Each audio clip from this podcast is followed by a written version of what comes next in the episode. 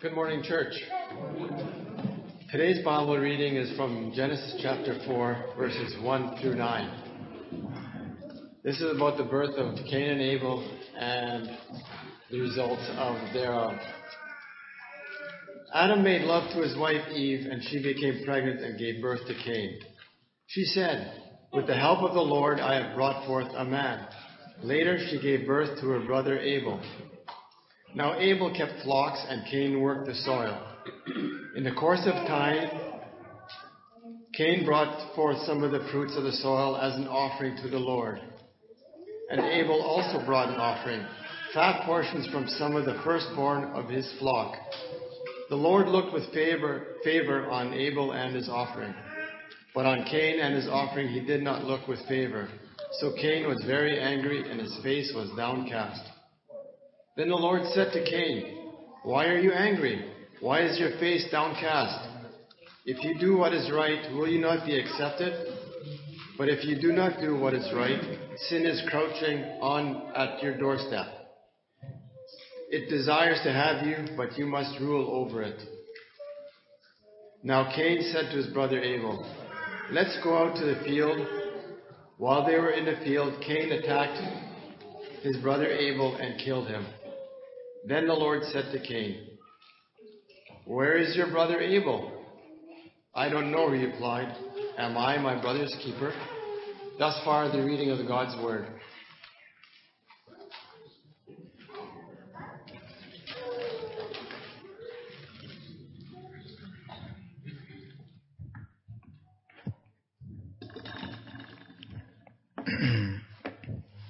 Good morning, church. How do you spot a good person at a grocery store without talking to them? I know you guys, your minds are racing right now because there's so many ways that you can measure that, right?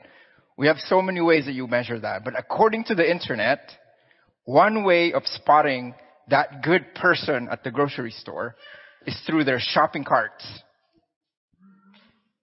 Do you guys agree? So I saw this um, article one day on the internet from Delish.com that argues what you do with your shopping cart when you're done with it says a lot about you. You may agree with this, you may not agree with this, but according to this article, and it was summarized in many, you know, many uh, social media posts from different people, and one of them, I'm gonna, I'm gonna show it to you, summarizes pretty much what the article is talking about it says the only way to truly know a person's character, and I'm pretty sure there's some jest included in that, is to secretly follow them to the grocery store and watch what they do with the cart when they're done. So apparently the idea is this, that generally, and I think many of us will agree on this, that the right thing to do is to return your cart when you're done with it to the designated shopping cart collection area. But here, according to the article though, here is what makes this shopping cart test a good test of inner goodness of a person. Because they're saying that there's no law or rule that forces you to do that, to return your cart to the appropriate area. In other words, if you just finish your shopping and you just throw your shop or leave your shopping cart wherever you want to leave it, there's no real consequences to you. So that makes it a really good gauge because you are going to return the shopping cart out of the goodness of your own heart. Knowing that it actually helps many people when you do that. Okay, so we have our own individual indicators or measures of goodness. Some of them are reliable, maybe some of them are not so reliable. So you be the judge of this uh, shopping cart test. But here, today, we, ha- we are currently in our um, sermon series called One Another Relationships. And we learned that God tells us that the core, at the very core of our relationships with one another is love. So the question is, how do we measure the quality of our relationships with one another? How can you tell that you, we really love each other deeply. What indicator do we use for that? So this morning I propose that we ask ourselves this one question. to help us measure that. And this question is, am I my brother's keeper? That's also the title of our sermon this, of our lesson this morning. Am I my brother's keeper? This is a very popular quote from scripture and we heard uh, Eric uh, read that to us this morning in Genesis chapter 4 in the first nine verses. Uh, this is in verse 9, Genesis 4 verse, Genesis 1 verse 9, am I my brother's keeper? So the story is that, uh, in this particular biblical account, we see the first instance of the Bible talking about the first brothers in scripture, Cain and Abel. And in the story, we see that Cain kills his own brother Abel in what appears to be out of jealousy. And then God comes to uh, Cain and asks him, Where's your brother Abel? And in verse 9, this is what he answers God. Very indignantly, he said, I don't know. Am I my brother's keeper? So this morning, I pray that the answer to this question for ourselves would be a yes, because evidence is plenty in scripture that tells us that we are responsible for looking out for one another, for, for watching out for each other's well-being and interests. We see that in scripture and we're going to tackle that today. And this morning what we're going to do is we're going to talk about what it really means to be my brother's keeper. And then we're going to talk about what happens to our congregation, to our church family when we really care for one another deeply and then we're going to talk about what it takes for us to really do this in our congregation, to, to make it a part of our culture that we care deeply for one another. And we're going to do all this by looking at one Bible verse. Well, focusing on one Bible verse. We're going to look at many Bible verses today, but we're going to focus our attention on answering those things using this Bible verse in Hebrews chapter 10 verse 24. Because we are going to see that being my brother's keeper is summarized in this one particular verse. Let us consider one another in order to stir up love and good works. So, being my brother's keeper means considering one another. When we say considering one another, it's important for us to look at the other instances where this word appears in scripture. For example, in the book of Hebrews, this word is, is used twice. One here, Hebrews 10 verse 24, and another time in Hebrews chapter 3 verse 1. And in Hebrews chapter 3 verse 1, when you see this particular word, you will understand exactly what it means, or you will have a good idea on what it means. In Hebrews 3 verse 1 it says, consider Jesus. So if you dig deep and understand what this word means in the original language, it means to, uh, to pay particular attention to, to observe and notice intentionally, with intentionality, and to contemplate. So in the original language, this word means that the, the, the attention that we pay towards that person is intense and is deliberate that results in thorough understanding of that person, who they are and what their needs are. That is what it means to consider one another and therefore to be my brother's keeper. Is to not just notice that people are around me. You know, that's one thing to see, oh, there's people here. But there's another thing to go right into it, deliberately, intentionally thinking that, hey, I need to get to know the people that are around me. I need to consider them intentionally. I need to get to know them. I need to pay particular attention to them. Granted, this is not something that we can do for everybody in the church because Jesus himself did not do that for the people around him. He did that in varying degrees because he was, when he was here, he was also just a person. We are only people. We can't do this for everybody in the world, everybody in the church. But we do it in varying degrees depending on the need of the person and depending on how close we are to that individual. But the fact is, if we do this all, if we do this as a congregation, then the idea is there's nobody left, left behind. That we are in groups, we are in these small groups like Jesus was.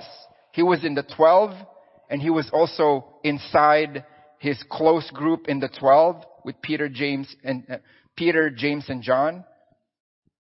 If we do that for each other today, man, I'm telling you, God's uh, God's design for this church, for His church, um, is going to be materialized, is going to be realized.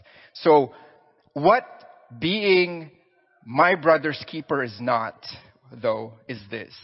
Okay, because sometimes when we say, you know, when I flash that thing up top there and say, well, are you your brother's keeper? Some of us are probably going, no, I'm not. And I think the reason is because being my brother's keeper is not being responsible for the actions of the other person.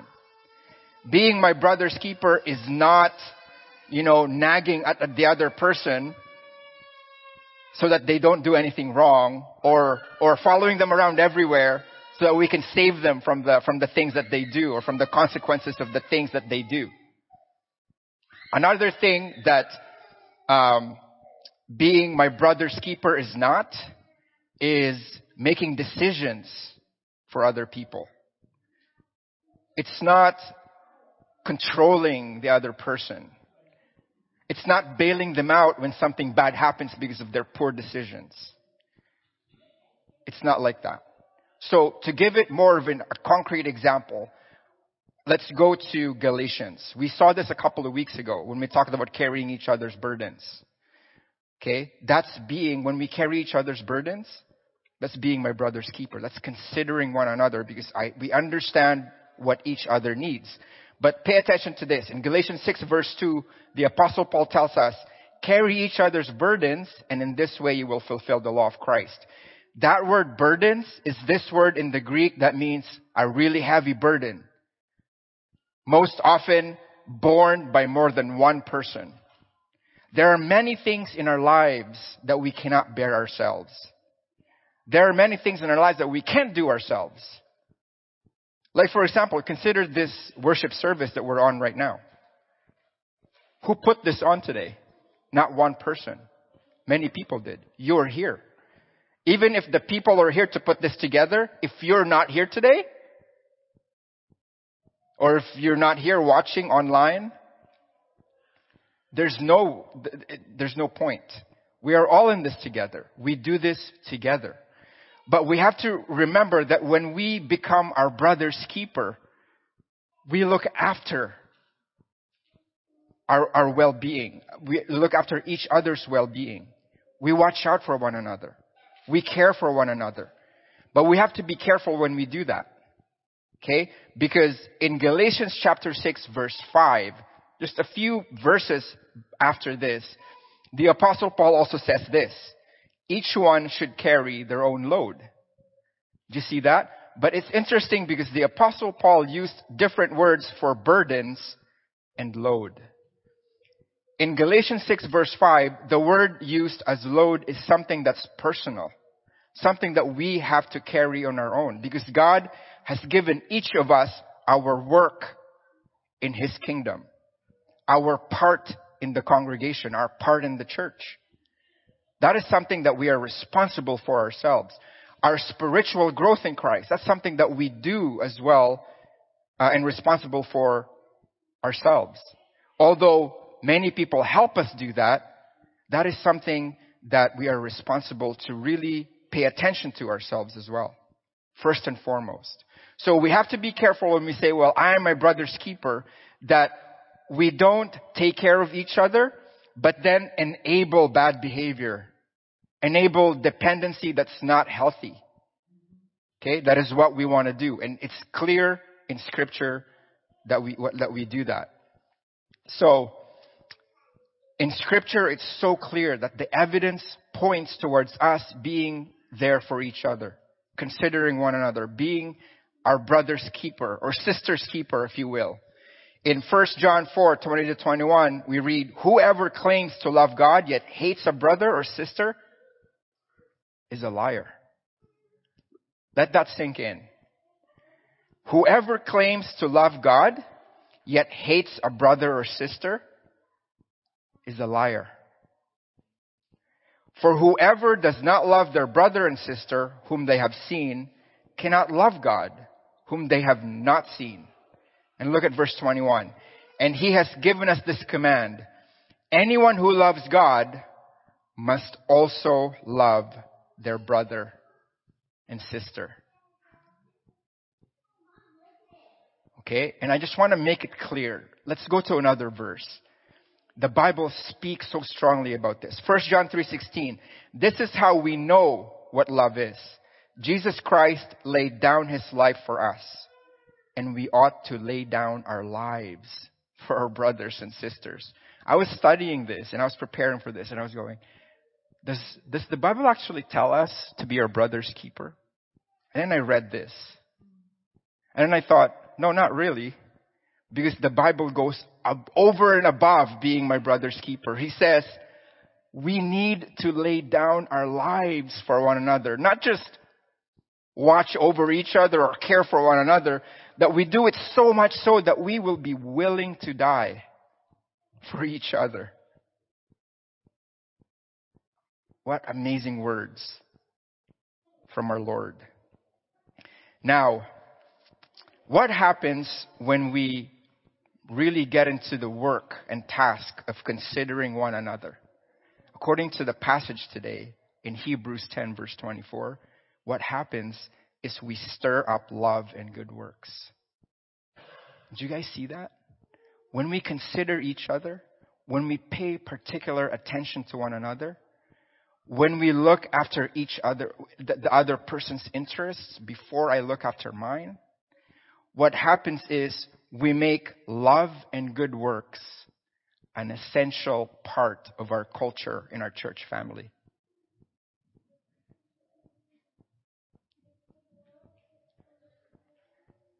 Love and good works. How does that happen? How do we make that part of our, of our church family when we consider one another? Well, we serve one another when we stir up good works. Okay, look at this particular verse. Galatians 5:13. For you have been called to live in freedom, my brothers and sisters. But don't use your freedom to satisfy your sinful nature. Instead, use your freedom to serve one another in love. One of the things that we don't want to say, well, I don't want to say yes to the question, am I my brother's keeper? Because we think that doing that is a burden. Oh, I have so much other things to do. I'm not going to do that for other people. Let them do that for themselves. And another thing that prevents us from saying yes to that question is, you know what? That takes away my freedom. Now I'm not free to do whatever I want to do. Now I am at this person's beck and call. That's just not true. According to this, we need to use our freedom to serve one another. That is the best use of our freedom. The freedom that we get from Jesus enables us to serve other people. What an amazing concept. You know, I, I mentioned this to you, I think, a couple of weeks ago. The best way that I explain this to myself and make this clear in my mind, and the way that I explain this to people, is through obstacle courses. In the army, we used to do a lot of obstacle courses. I actually miss it.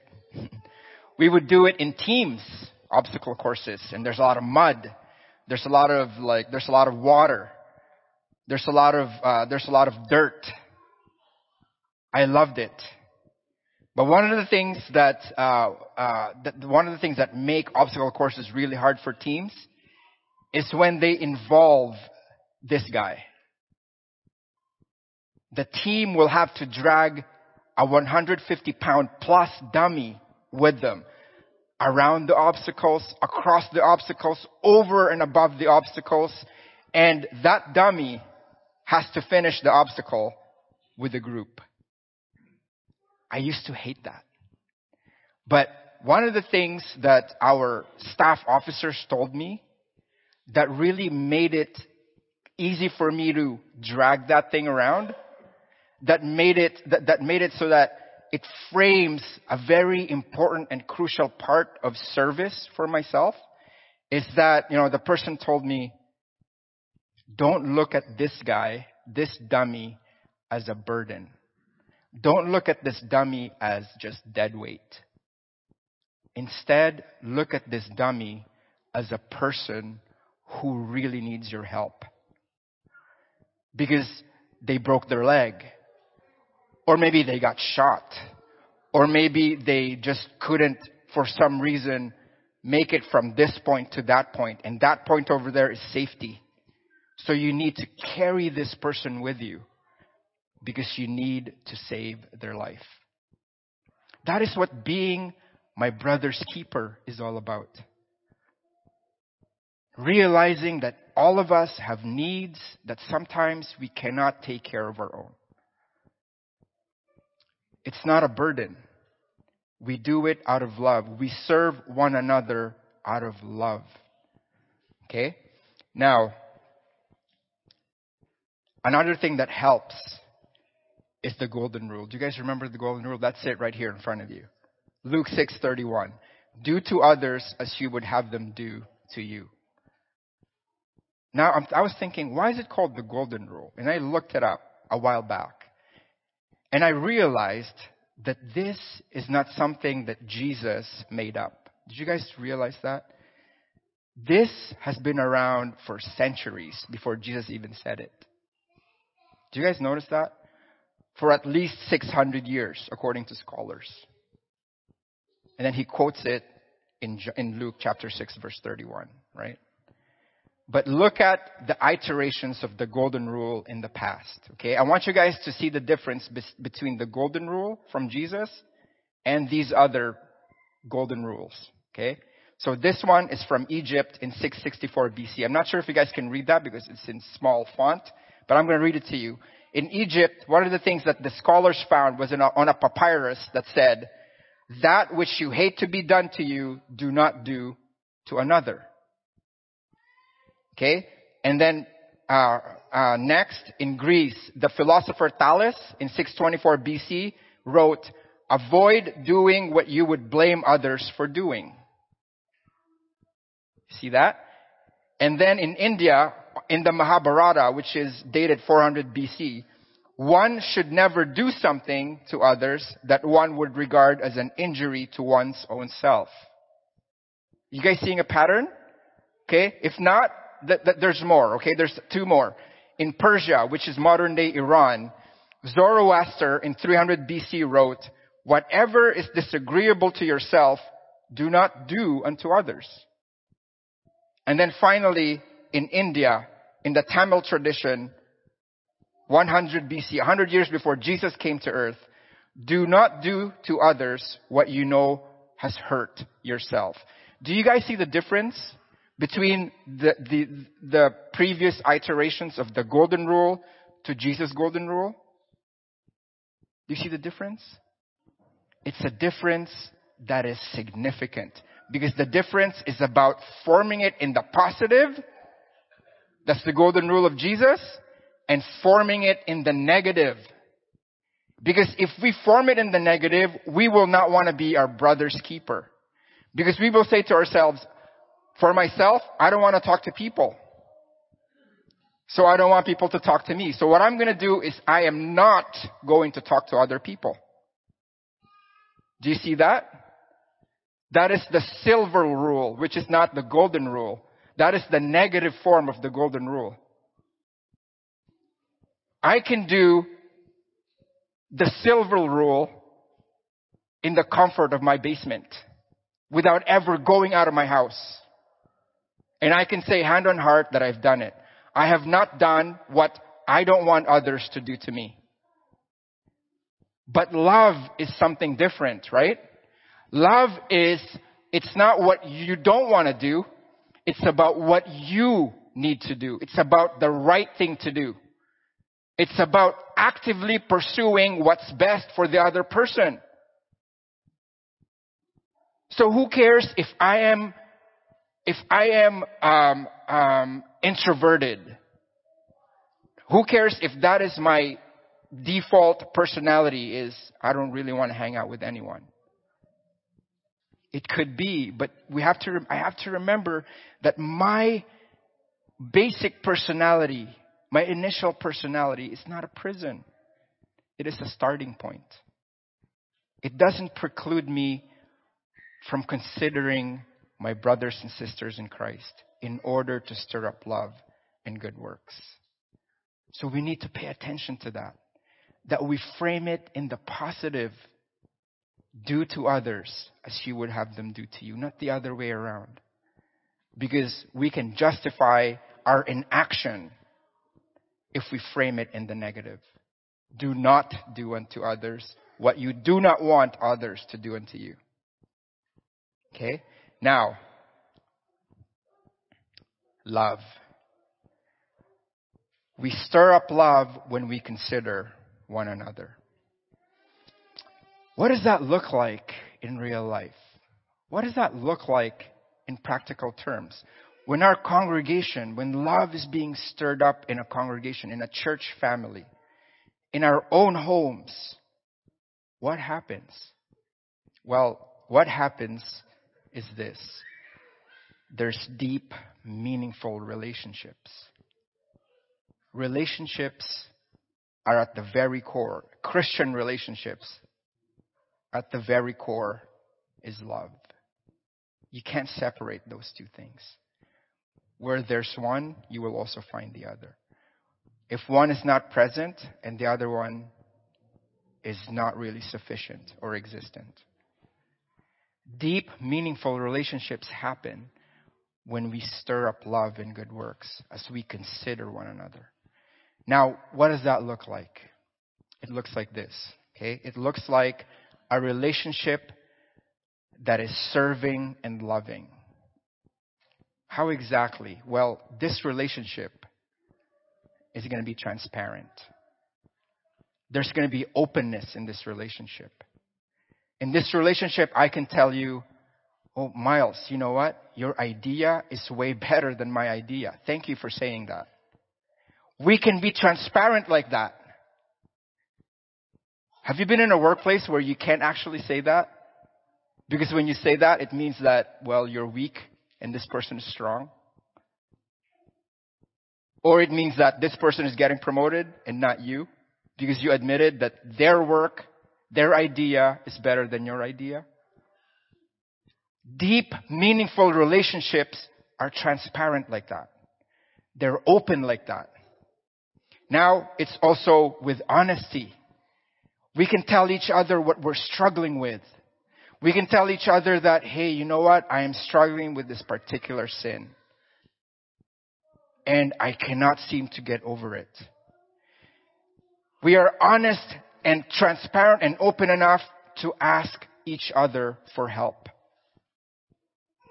And there's also this trust that when we say to each other that, hey, I am struggling with this, we trust each other enough that they will look at us and they will not condescend on us that they will not gossip about us, that they will not look at us differently because of what we just offered and told them. Instead, there's going to be empathy in that relationship. That we are going to say, you know what? I understand, but I can help you with that. I can carry that burden with you.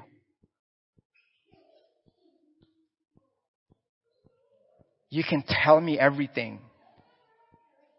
And when that happens, there's also forgiveness.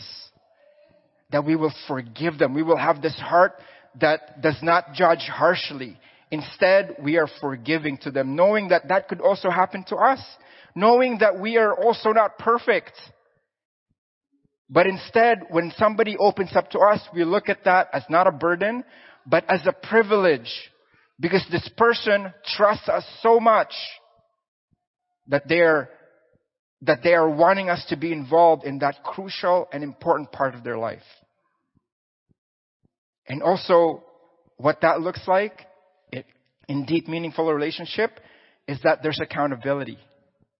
Okay, there's a difference, but when we say accountability, a culture of accountability, a lot of times people go to what's not, what it's not. When we say accountability, people, people think about the word blame. Instead of a culture of accountability, people think about a blame culture. It's not a blame culture when we talk about accountability. Blame culture, you know, you know what a blame culture is when you see it? You're gonna hear words like, oh, that's not my problem. That's somebody else's responsibility. That's not my job. Talk to them. That's a blame culture. You know what else is a blame culture? Is when somebody says, who did that? Why did you do that? Well, it's, it's not my problem. It's, you know, it's your, it's always the other person's problem because it's not, it has nothing to do with me. I don't care about that. That doesn't concern me. Deal with it. Our relationship with there's accountability looks like this. Okay? Um, you know, I'm just looking at Chad right now. Like Chad, uh, what do you do? Uh, what do you do with you to to strengthen your relationship with your wife, Kim? And they say, oh, we pray together. Oh, I don't know how to pray. Can you teach me how to do that? And then Chad gives me tasks to be able to pray with my wife. And then the next week, there's where the accountability happens. Chad comes up to me and Kim and say, Hey Jay, how's, how's the, your prayer life with your wife going? That's accountability right there. Positive accountability. If you do not make yourself accountable to anyone, you can come to this congregation every Sunday morning, listen to, to sermons, listen to Bible studies, and you go, oh, amen, brother, that's a very good sermon. Amen, brother, I appreciate what you said on that. You drive home and nothing changes. You know why? Because you're not accountable to anyone. Nobody knows if you're doing what you just heard. Nobody knows if you're struggling with what just, you just heard, or if you're sharing that with what, with, with the people around you. Nobody knows. Because we are not accountable in a deep, meaningful relationship with anyone. When we stir up love and good works, this is what happens. We grow. Because discipleship happens in the context of relationships. That is where it effectively happens. Now, how do we do this? I'm almost done. Okay? How do we do this? How do we really do this? Now we need to live this out.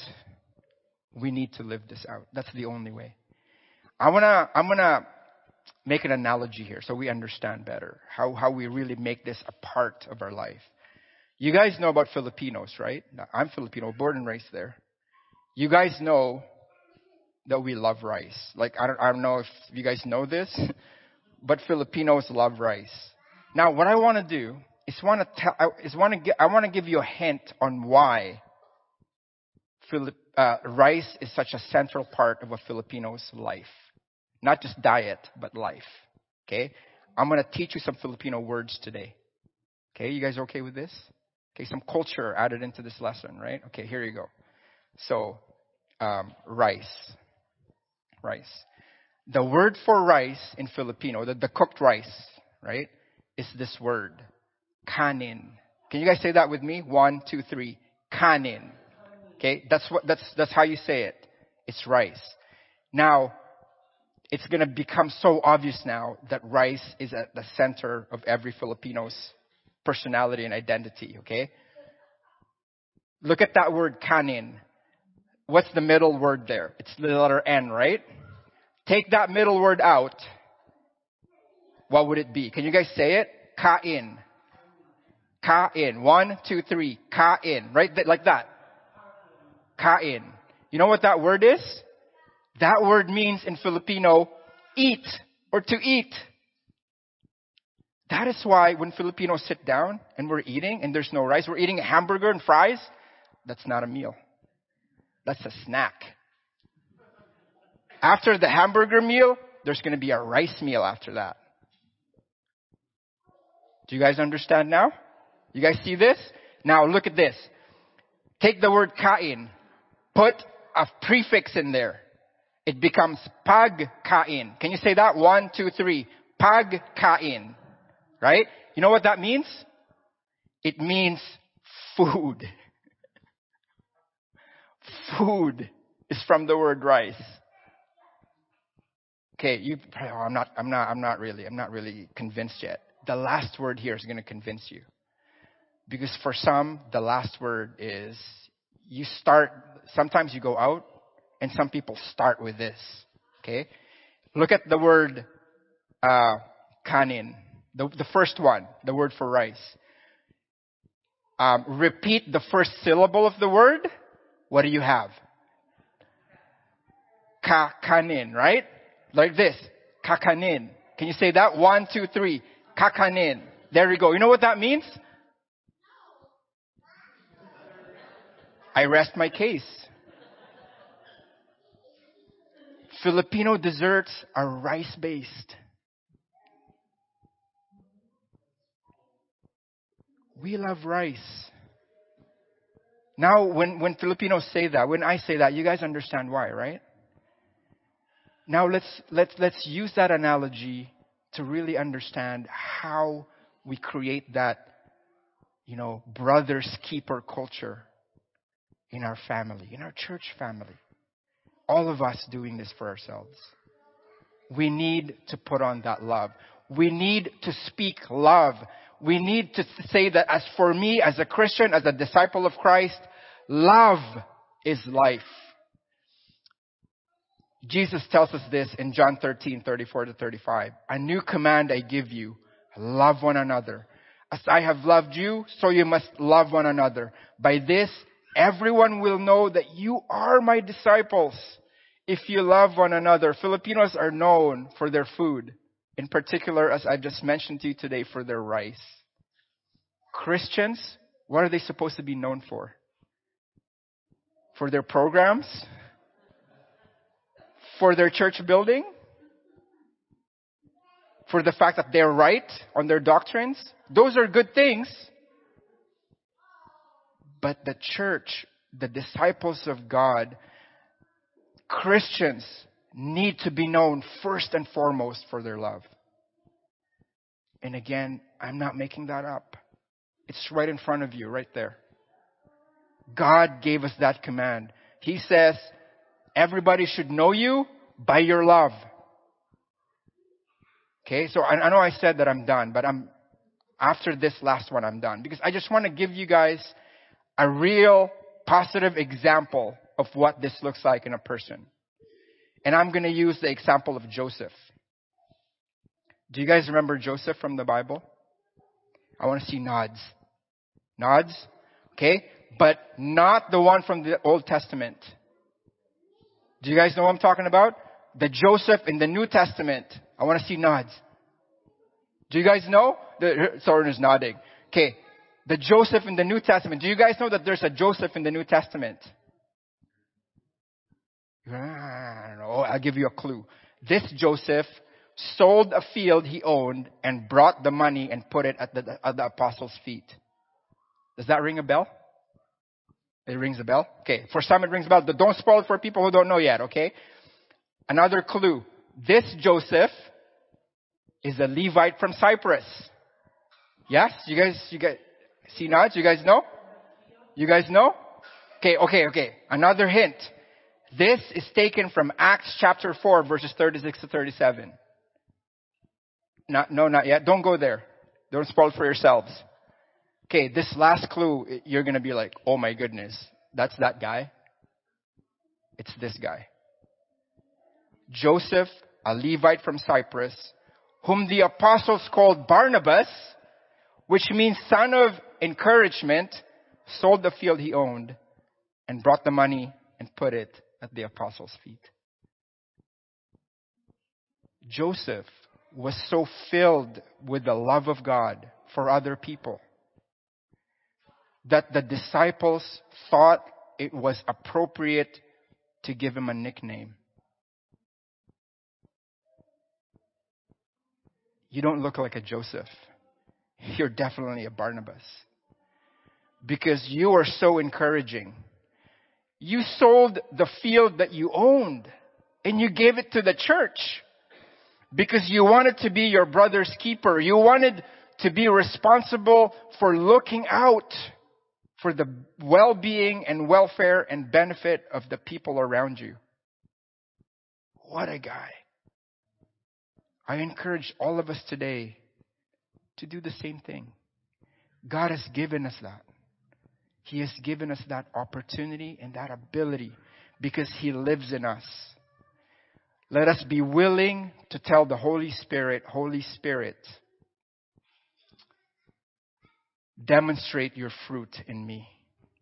Love, joy, peace, patience.